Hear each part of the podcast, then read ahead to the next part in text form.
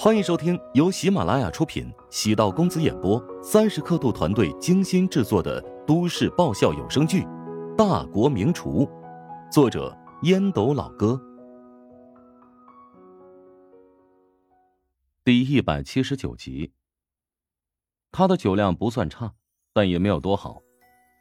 几罐啤酒入腹中，便有点晕乎乎的。陶如雪突然觉得，喝点酒的乔治比清醒时的乔治可爱多了。好了，刚才是你敬我，现在轮到我敬你了。首先感谢你谅解我的小脾气，一直默默的忍受。咱们走一个，喝大半口吧。嗯，不行，你喝一小口，我得干了。其次。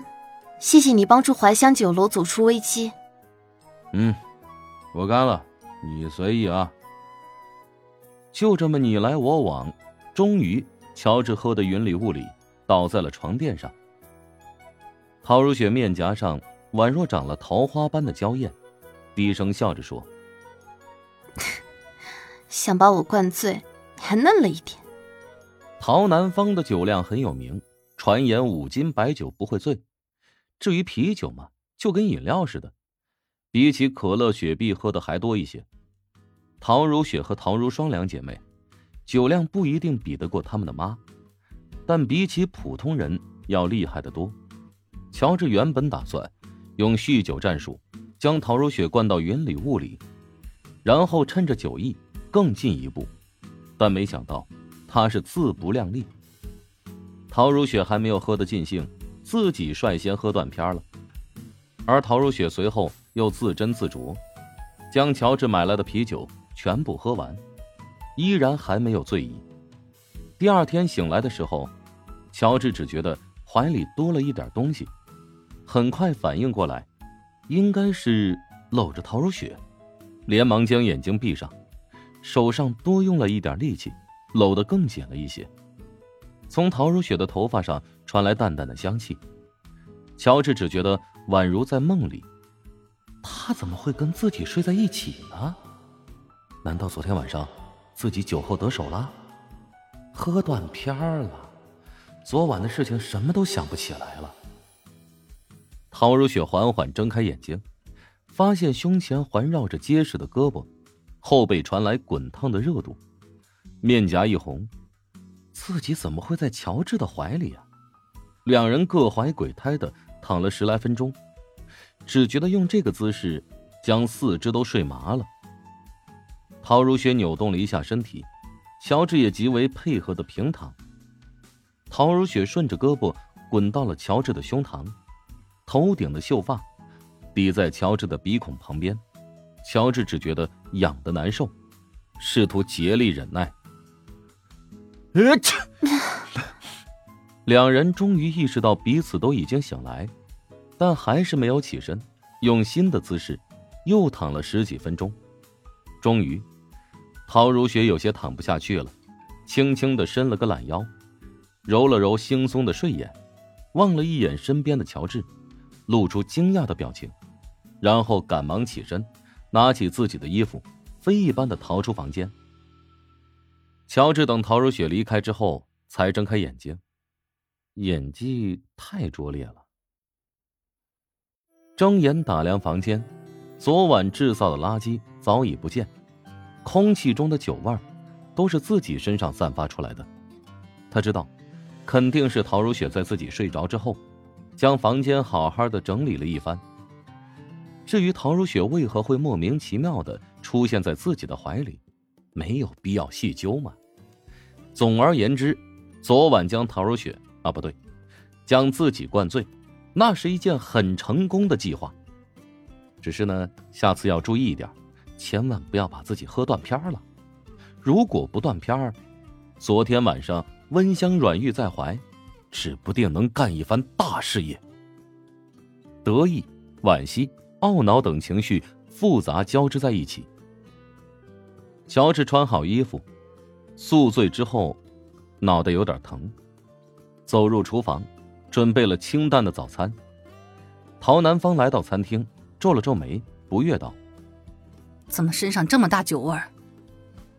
啊，昨天晚上跟一个同学见面，喝多了一点。陶如雪也走入餐厅，拿起了一个烧麦，低头咬了起来，没有说话。你怎么也不劝劝他？嘴巴长在他身上，我怎么管得了他啊？现在是特殊情况，难道你没有常识吗？从今天开始，至少一个月，你要离陶如雪远一点。我看你这段时间，还是搬回去住吧。啊！乔治莫名其妙的望着丈母娘，陶如雪忍俊不禁，笑出声。还笑？优生优育懂不懂？抽烟喝酒都会影响身体状况，继而影响下一代。你们这些年轻人也太没有分寸了。陶南方很少会这般动怒，甚至直接摔了筷子。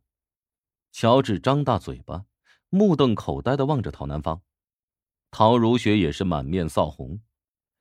陶南方将两人关到一个房间里，又不是让两人增进感情，而是让两个人配种的。听上去有点粗鄙，但事实就是如此。陶南方很快打电话喊来了春姨，让他将乔治的物品搬到他原来住的那间客房。陶如雪已经吃完早餐，朝乔治俏皮的眨了眨眼睛，还做了个挥手作别的姿势。这是什么操作？乔治终于意识到，自己将自己给坑了。与陶如雪原本以为能够突破关系，最终又陷入停顿。他将注意力放在厨王争霸赛上。怀香集团的内部培训结束之后，一行十八人。便坐着高铁，前往云海会场。相比较于内部赛，厨王争霸赛的决赛时间跨度很短，预计在十天左右便会出现。所以呢，对参赛选手而言，接下来的压力是巨大的，基本上一个疏忽就得卷铺盖走人。乔治在十八人当中位于中等位次，不再那么扎眼，加上。他是怀香集团驸马爷的身份，所以与其他人都相处的不错，至少大家在表面上都对乔治尊重有加。乔治跟钟石的关系比较好，钟石好几次问乔治他的食堂还招不招人，乔治都没有正面回答。钟石虽然在名次调整过后排在第三位，但他是怀香集团的储备人才。想要挖丈母娘的墙角，那也得等丈母娘的同意才行。不过，乔治现在的确有求才若渴的意思，预计过完年就得筹备开新的食堂，他必须要有一个至少跟沈贤差不多水平的主厨，才能保证新食堂能够站稳脚跟。钟石愿意帮助自己，乔治还是挺感动的。那次，自己请他洗澡。花了差不多两千元，这小子有良心，总算没有白花。云海不仅是华夏的经济重镇，而且还是名副其实的美食之都。面积不大，但却消费力超强。只要有实力，在这里开设一家餐饮店，基本上年利润都超过一千万以上。巴蜀菜、齐鲁菜、越州菜、淮南菜、浙园菜、闽南菜。湘南菜、淮北菜，八大菜系，在这个国际大都市生根发芽、快速发展，能在这里站稳脚跟的，都是各大菜系的旗舰级企业。怀香集团在云海的门店共有二十多家，其中九天怀香是最好的酒楼，其余二十多家门店分散在城市的各个角落，形成众星捧月的势头。高铁到站之后。乔治一行人在领队的带领下，与当地怀香集团分公司安排的人员接头。云海是郝望的地盘，他显得比较活跃。郝望与乔治频繁示好，乔治原本就不是那种狭隘的性格，对郝望呢，倒也没有那么排斥了。